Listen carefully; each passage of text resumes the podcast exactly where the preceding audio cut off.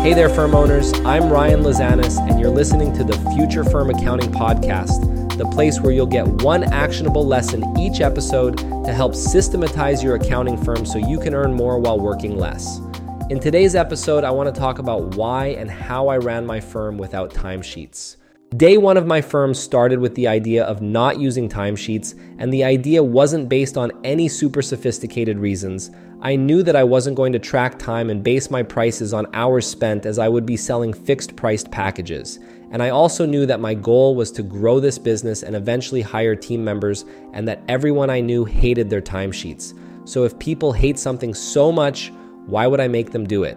I was adamant on not using timesheets at all, and I'm proud to say that I was able to build and scale a very respectable seven figure firm without timesheets. Not only that, but if it was acquired by a large corporate services firm, the firm was obviously healthy from a profitability standpoint, meaning running a firm without timesheets is absolutely possible. Now, I'm not there to advocate for timesheets one way or another. There are many different approaches out there. I know some great firms that use timesheets. I know other great firms that ditched timesheets and then went back to using them, and I know others that don't touch them. The purpose of this episode is to simply share my experience and let you decide what might work best for you. I do know that people were very happy to not use them, and it was a big advantage that candidates enjoyed about our firm when evaluating different options. Ultimately, the main concept I used when it came to running a firm without timesheets was the concept of forecasting time.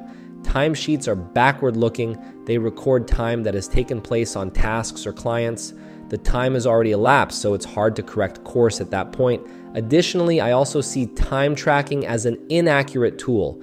Do you know anyone other than yourself that's actually truly accurate when they record their time? If they aren't tracking their time properly, everything gets screwed from a numbers standpoint.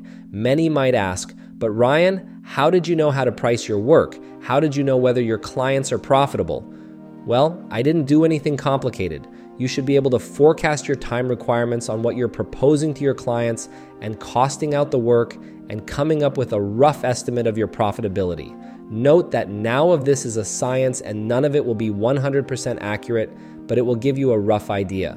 As an overly simplified example, if you are proposing 12 months of bookkeeping with 100 transactions per month, you should have a decent idea of approximately how long it will take.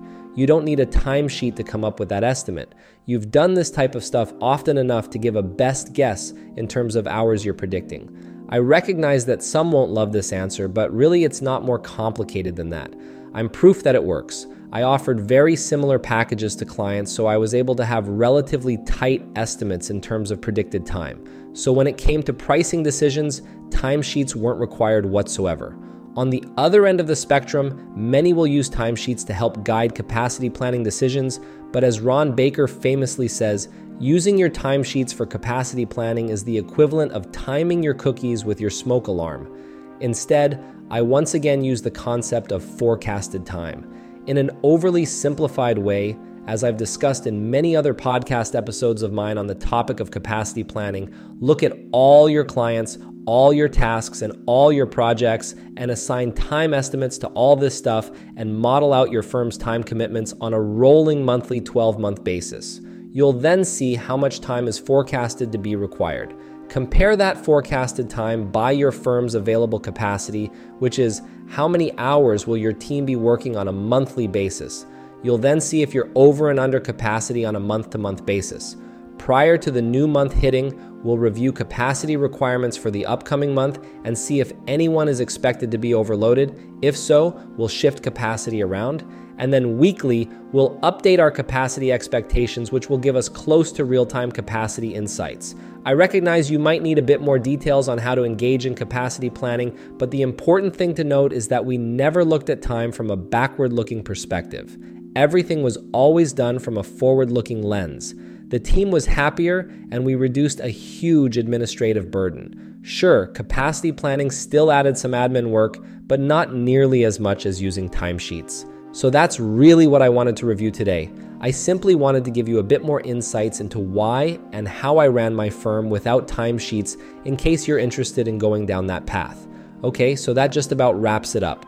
And if you're looking for help when it comes to unlocking freedom and flexibility in your firm, then you'll want to check out my Future Firm Accelerate online coaching program. You'll get step by step, self paced training on how to quickly systematize your firm so that you can earn more while working less.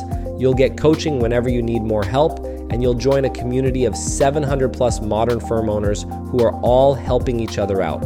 For more info, just head on over to www.futurefirmaccelerate.com. So that's all for today. Hope you found today's episode helpful, and I'll catch you in the next one. Take care.